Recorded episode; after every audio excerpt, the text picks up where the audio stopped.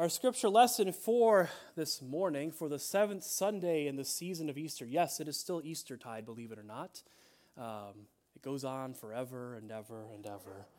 Um, comes to us from the book of Acts, chapter 1, verses 1 through 11. Listen now for God's word to you. This is Luke writing, and he says In the first book, Theophilus, I wrote about all the things Jesus did and taught from the beginning until the day when he was taken up to heaven, after giving instructions through the Holy Spirit to the apostles whom he had chosen. After his suffering, he presented himself alive to them by many convincing proofs, appearing to them during 40 days and speaking about the kingdom of God. While staying with them, he ordered them not to leave Jerusalem, but to wait for the promise of the Father. This, he said, is what you have heard from me. For John baptized with water, but you will be baptized with the Holy Spirit not many days from now. So when they had come together, they asked him, Lord, is this the time when you will restore the kingdom of Israel? And he replied, It is not for you to know the times or the periods that the Father has set by his own authority, but you will receive power when the Holy Spirit has come upon you, and you will be my witnesses in Jerusalem and all of Judea and Samaria and to the ends of the earth. When he had said this, as they were watching, he was lifted up, and a cloud took him out of their sights. While he was going, and they were gazing up toward heaven, suddenly two men in white robes stood by them. They said, Men of Galilee, why do you stand looking up toward heaven? This Jesus who has been taken up from you into heaven will come in the same way as you saw him go into heaven. This is the word of God for you, the people of God. Thanks be to God.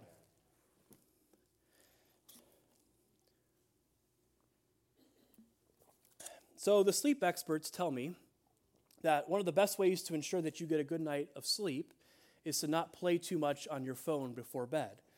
Um, and I think that's sound advice. And yet, I can't seem to help myself when I'm trying to wind down for the night, laying in bed, to scroll through social media, to surf the internet, and to get lost in rabbit trails on the YouTube app on my phone. Um, and then I wonder why I'm tired the next day.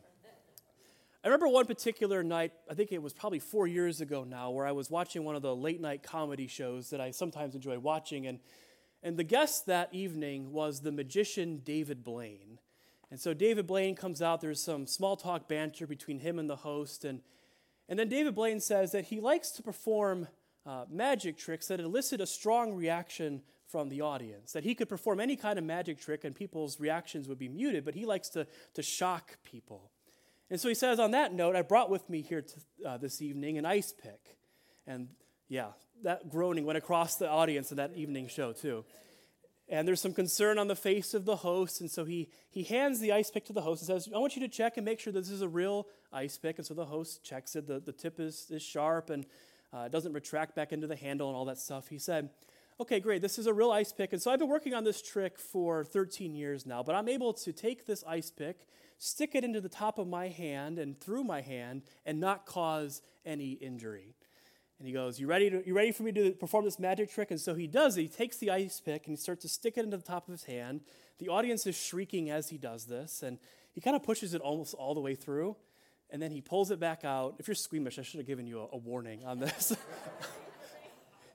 Some of you don't pass out. Is there an, a doctor in the building? Um, pushes almost all the way through his hand, pulls it out, and there's no injury. And I'm watching this, and I'm like, there's, I'm a little grossed out, but I'm like, there's no way in the world David Blaine can stick an ice pick into his hand. It doesn't cause any injury to the vascular system or the nervous system in his hand. And so it was about 11 o'clock at night, I think, at that point. I, I decided to take a, a, detective search to figure out how David Blaine was able to do this magic trick. And so I, I typed into YouTube, David Blaine ice pick trick revealed. And what happened is I ended up on this little rabbit trail of figuring out how all of the greatest magic tricks uh, of history are revealed. There was this there was this show that used to be on called Magic's Greatest Secrets Revealed. And so I ended up watching a bunch of videos for those. You know, figure out how those things actually happen. You know, the, the famous one of the magician's assistant who saw it in half. And, and then I ended up on one about the, the levitation magic trick. You know, the one where the magician seemingly floats off the ground? Uh, so, how the show worked is that they would, uh, they would show the magic trick as it would appear if we were sitting in the audience watching, watching the show. And so, the magician comes out on stage, and then uh, the two lovely assistants come out and they stand on either side of him, and then the, the magician seemingly levitates off the ground. And then they uh, pass this steel frame around the magician to show that there's no wires or anything. Um, so then what the show does is they take you through how this actually happened. So uh, when the magician walks out, he has uh, two magnets underneath his coat jacket. Um, and then as the um, as the lovely assistants come out, they're distracting us. And so there's a forklift in the back of the wall behind where the magician is that has the magnets on it that comes through, and then it lifts him off the ground. Abracadabra, right? Uh, the seemingly physics defying feat has a logical explanation to it. It's magnets, it's distraction, it's sleight of hand, it's an illusion. And so, as I approach this story that we've come to know as the ascension here this morning, where Jesus seemingly takes the cloud elevator back up to heaven, I find myself wanting to find the magnets. What's the reasonable, logical explanation for how this happened? Uh, but of course, we don't have to take this story as being literally true. It doesn't make a whole lot of sense to us if it was literally true. It, it, we don't understand the universe or heaven to be up there beyond the sky, so to speak, anymore. Uh, in the words of one theologian, if this was a, a, literal story and Jesus was going up into the sky, he would still be stuck in orbit, right? Um, we don't have to take this to be a, a literal story.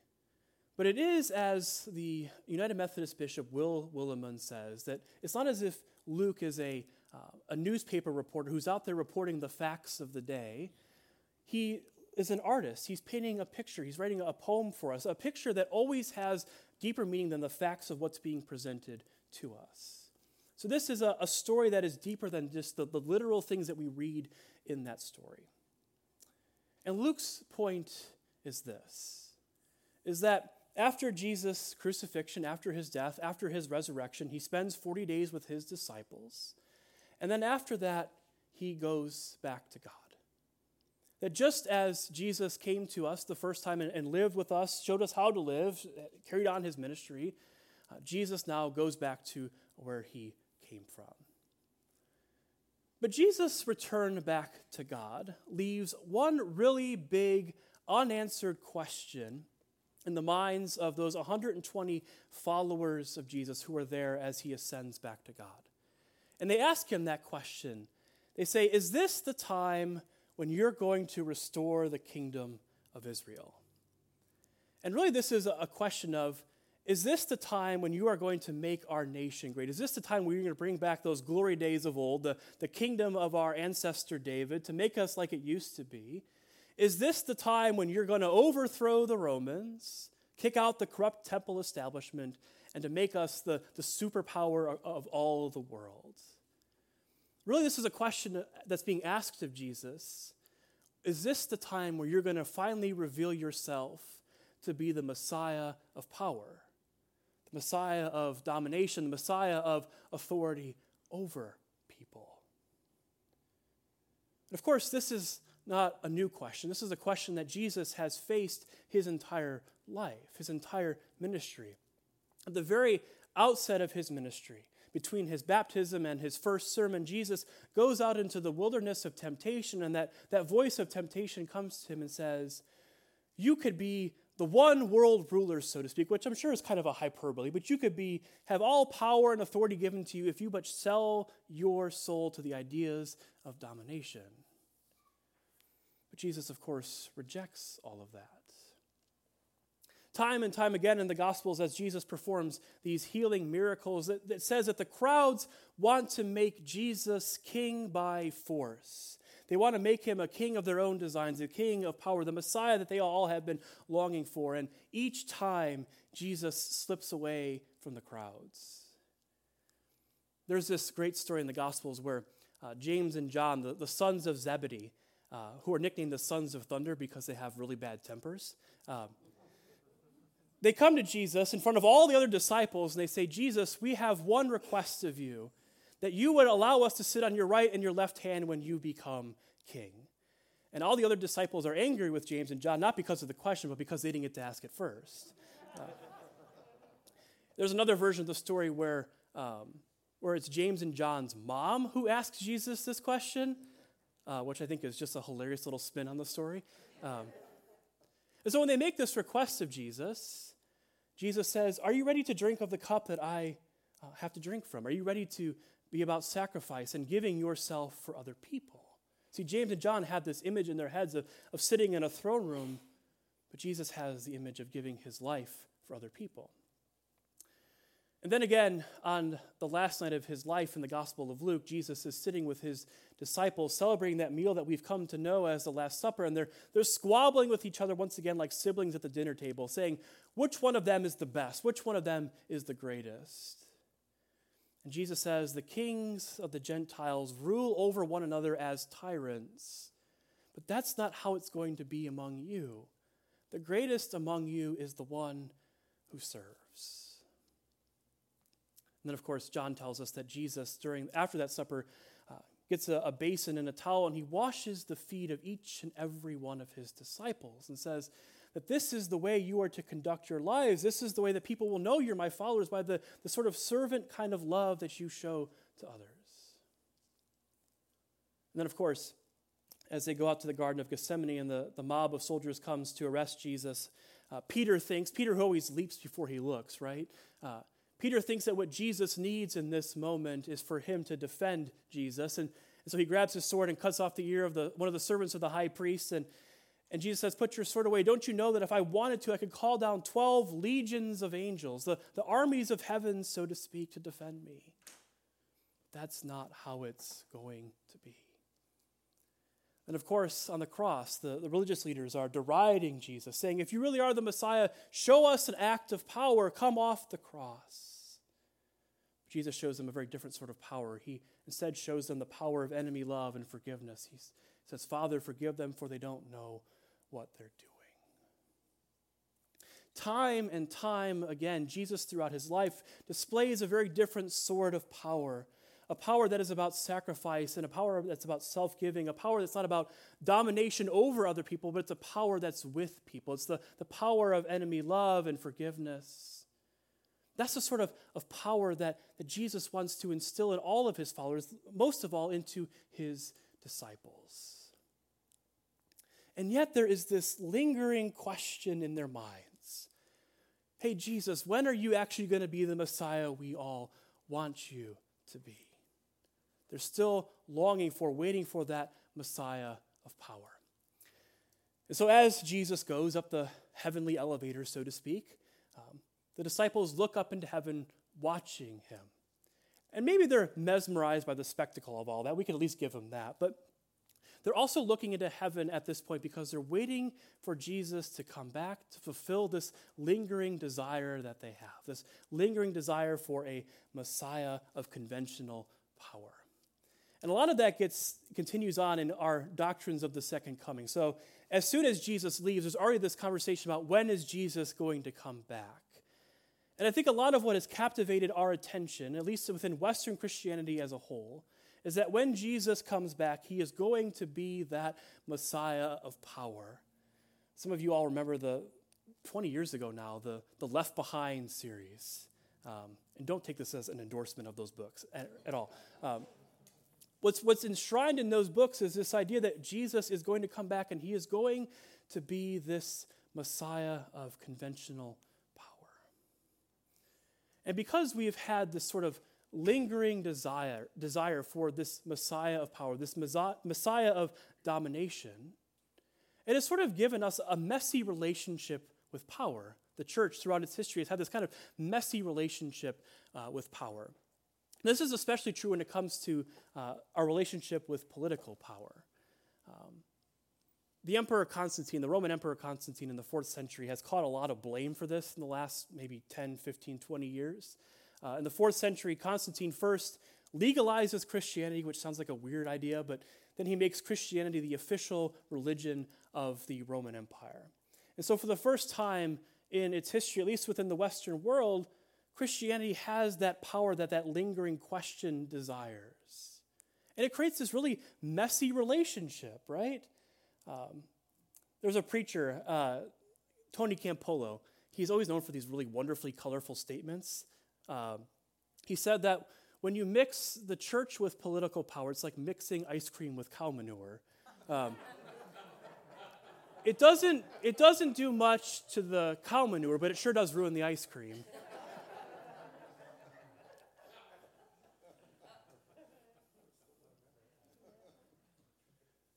This messy relationship with power.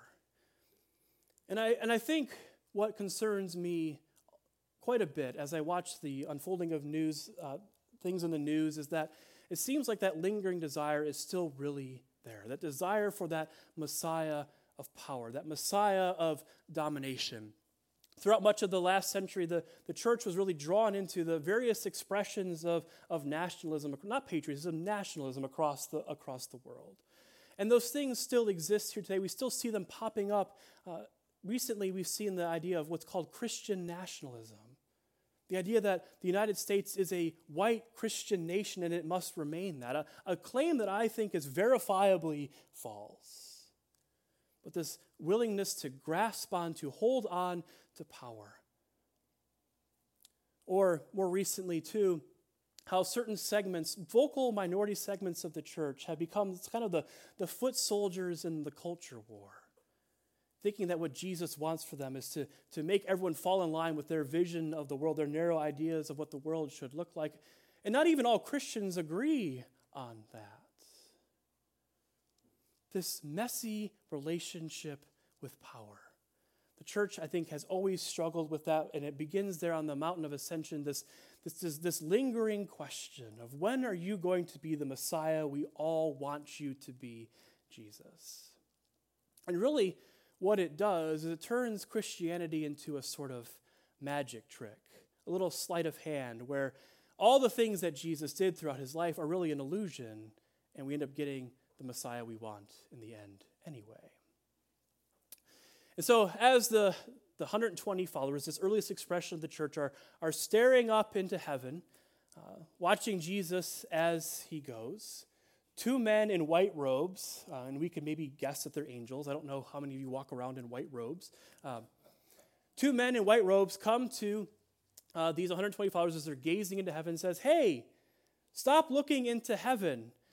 Jesus, who you just saw go from you, will come back to you in the same way that you saw him go. And that phrase really captures my attention that Jesus will come back to us in the same way that we saw him go.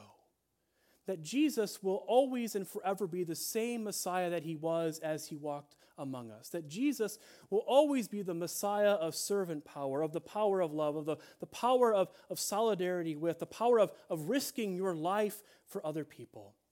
That is always and forever who Jesus will be. And whatever it means for Jesus to come back the next time, the second time, that is how we will find him. We will find him just as he went from us.